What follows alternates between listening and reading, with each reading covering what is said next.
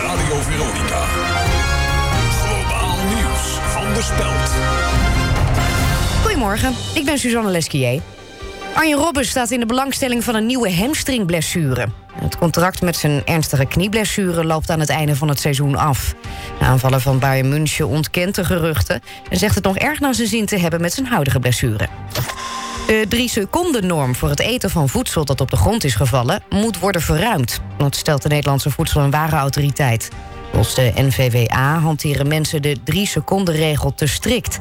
Vaak telt men van 1, 2, 3, terwijl 21, 22, 23 al een flinke besparing kan opleveren. En er is nog altijd geen zicht op een gewapende strijd in Scandinavië. De oorlogsbesprekingen tussen Denemarken en Noorwegen zitten in een diepe impasse.